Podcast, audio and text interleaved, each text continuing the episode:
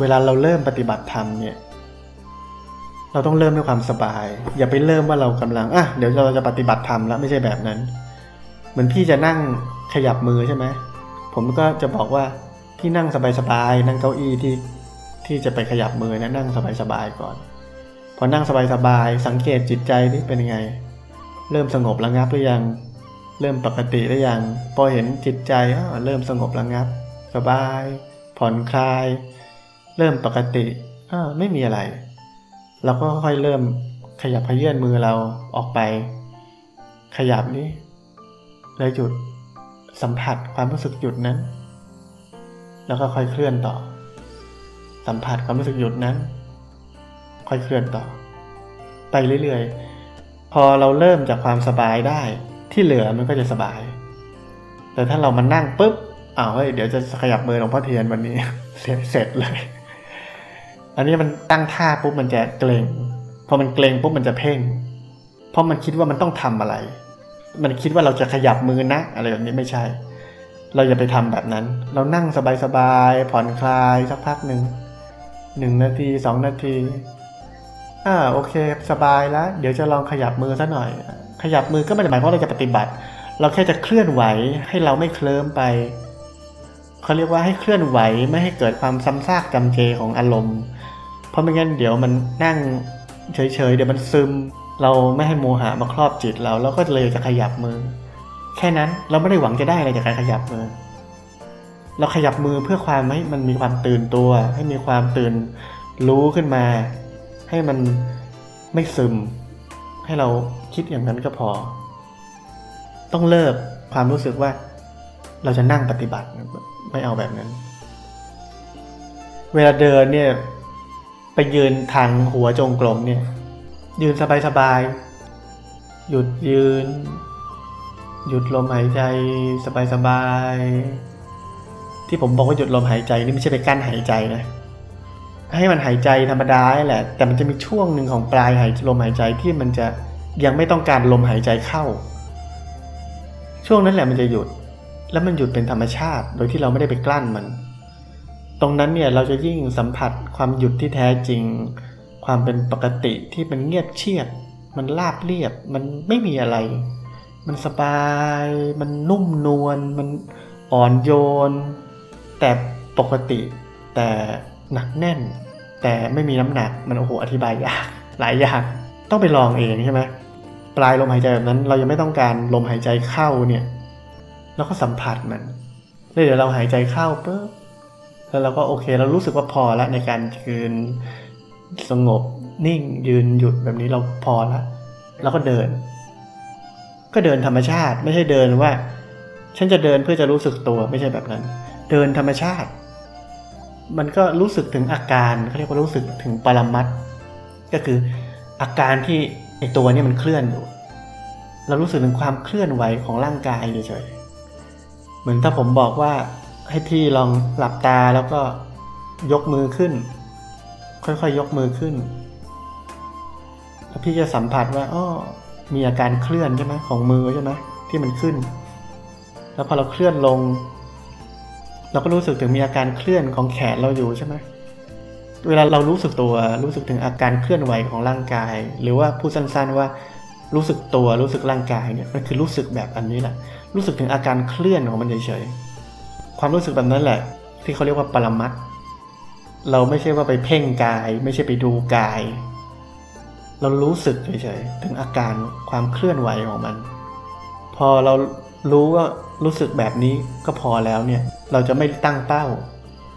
เพราะมันเป็นธรรมชาติ ความรู้สึกของการเคลื่อนไหวของร่างกายนี่มันมีอยู่แล้วถูกไหมเออสิ่งที่ผมบอกให้รู้สึก ให้สัมผัส หรือว่าให้พูดคำว่าเห็นเนี่ย มันเป็นสิ่งที่มีอยู่แล้วทั้งนั้น เราแค่ให้ความสนใจมันหน่อยแค่นั้นเอง เดิมเราไม่ยอมสนใจมันเราสนใจแต่จะไปหลงในความคิดอย่างเดียว ทีนี้พอเราเริ่มเดินใช่ไหมแล้วก็เดินสบายๆที่ผมบอกแล้วก็รู้สึกอาการเคลื่อนไหวของร่างกายไปแล้วพอถึงจุดที่หยุด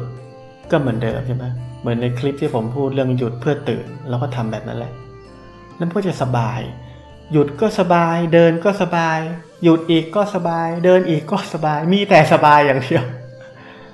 เราจะไม่รู้สึกว่าเราเพ่ง เราจะไม่รู้สึกว่าเราเกรงเออเราจะมีแต่ความผ่อนคลาย เดินไปชั่วโมงหนึ่งอ๊ะอันนี้ก็แป๊บเดียวฟังคลิป YouTube ไปด้วย อันนี้ก็ก็ฟังแบบไม่ต้องฟังอันนี้เปิดไว้ให้จิตเนี่ยมันเข้าเคลียร์กับธรรมะ แล้วเดี๋ยว เวลาปฏิบัติไปเนี่ยจิตมันมีสมาธิมันอยู่กับความเป็นปกติอยู่เนี่ยเดี๋ยวธรรมะตรงไหนที่มันแมชกันพอดีกับจิตณตอนนั้นเนี่ยมันจะฟังขึ้นมาเอง แล้วมันจะเข้าใจลึกซึ้งเลย ว่าอ๋อมันเป็นอย่างนี้นี่ประมาณนี้ที่ผมจะพูดอีกคำหนึ่งใช่ไหมรู้ทุกสิ่งตามเป็นจริง คือเป็นอะไรก็ได้ ดีไม่ดีก็ได้ แต่เรารู้อยู่มันเป็นอย่างนี้อยู่ แค่นั้นเราไม่ได้ไปให้ค่าให้ความหมายว่า อย่างนี้ไม่ดีเราไม่เอาอย่างนี้ดีเราจะเอาไม่ใช่แบบนั้น เราไม่ให้ค่าไม่ตัดสินอะไร อะไรเกิดเราก็รู้ก็เห็นด้วยจิตที่เป็นกลางกับมันเราก็สบายใช่ไหมที่ผมบอก ถ้าเราไม่ตัดสินอะไรเราสบายไหม่สบายจะตายเพราะพอเราไปตัดสินว่ามันไม่ดีเราจะคิดหาทางแก้ใช่ไหมเป็นทุกข์แล้ว แต่ถ้าเรารับได้กับทุกสิ่งที่มันผ่านเข้ามา สบายจะตายใช่ไหม เออเราก็ได้รู้ได้เห็นสิ่งต่างๆ ที่มันผ่านมาแล้วก็ผ่านไปดีหรือไม่ดี ผ่านมาแล้วก็ผ่านไปเหมือนกัน เอาอะไรไว้ไม่ได้ ที่ว่าดีจะเอาไว้ก็ไม่ได้ อยากได้อีกมันก็ไม่มาอะไรอย่างเงี้ยใช่ไหมเราก็จะเห็นความเป็นจริงว่า สภาวะใด ๆ ก็ตาม มันผ่านมาแล้วมันก็จะผ่านไป ควบคุมบังคับอะไรเอาไว้ไม่ได้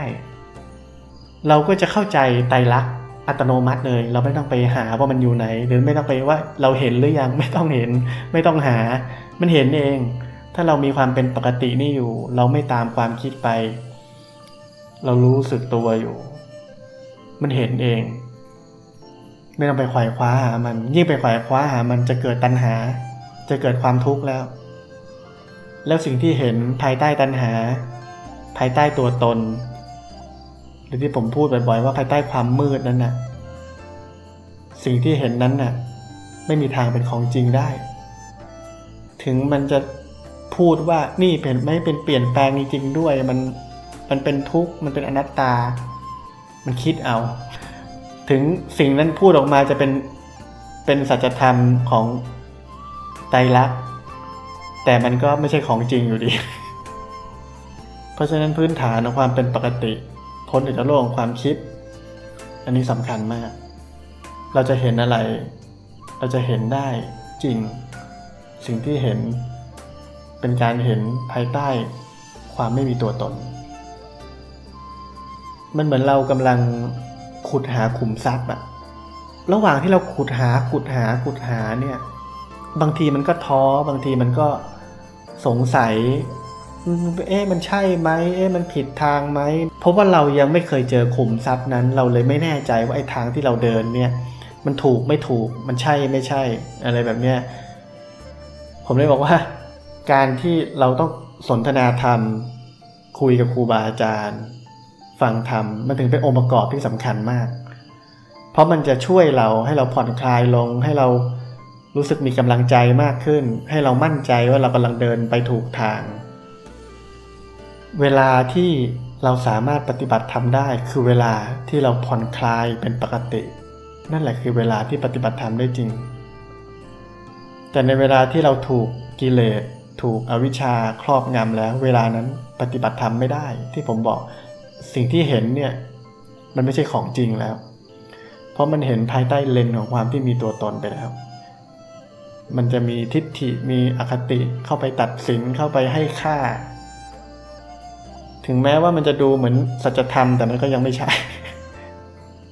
ที่ว่าเห็นมันเลยบอกว่าเห็นไม่จริงไงมันเป็นแบบนี้เพราะฉะนั้นการปฏิบัติธรรมที่มันละเอียดอ่อนมาก ผมถึงพยายามเน้นมากถึงพื้นฐาน ที่สำคัญมากคือความเป็นปกติ ที่ทุกคนจะต้องเห็นก่อน แล้วก็มี แล้วสิ่งต่างๆ มันถึงจะพัฒนาไปได้ ไม่ใช่ง่ายที่ว่าคนคนหนึ่งเนี่ย ที่แม้กระทั่งศรัทธาในศาสนาพุทธอยากจะพ้นทุกข์แล้วตั้งใจปฏิบัติแล้วเนี่ยจะมีบุญพอจะเจอทางที่ถูกด้วย อันนี้ไม่ใช่เรื่องง่าย การอ่านหนังสือของผู้รู้เนี่ยครูบาอาจารย์เนี่ยเราอ่านรอบหนึ่งแล้วเราปฏิบัติไปแล้วมาอ่านใหม่เราจะเข้าใจไม่เหมือนเดิมเลย ความเข้าใจมันจะลึกซึ้ง ลึกซึ้งมากขึ้นเรื่อยๆ เหมือนกับหลวงพ่อชาเนี่ยเคยอธิบายอธิบายดีมากเลยแบบว่า มีคนมาพูดเหมือนกับว่าศาสนาพุทธมีแค่นี้เหรออะไรประมาณเนี้ยหลวงพ่อชาบอกว่า พื้นดินเนี่ยมีรูอยู่ รูเนี่ยลึกเมตรหนึ่งอะแต่มือเราเนี่ย ยาวแค่ครึ่งเมตรสมมุติ แล้วเราก็ล้วงมือนี้ลงไปในรูอะเราก็ลงไปได้แค่ครึ่งเมตร แล้วเราก็บอกว่ามันไม่มีอะไร นี่แบบนี้ อันนี้เหมือนกันความเข้าใจในธรรมะก็เหมือนกัน จิตใจมีระดับ ภูมิธรรมแค่นี้เราก็เข้าใจได้แค่นี้ แต่วันหนึ่งที่เราภูมิธรรมเรามากขึ้น ไอ้รูเดิมเนี่ยหรือเนื้อหาเดิมเนี่ย เราจะเข้าใจมันมากขึ้น ลึกซึ้งขึ้น เพราะว่ามือเรายาวขึ้นแล้ว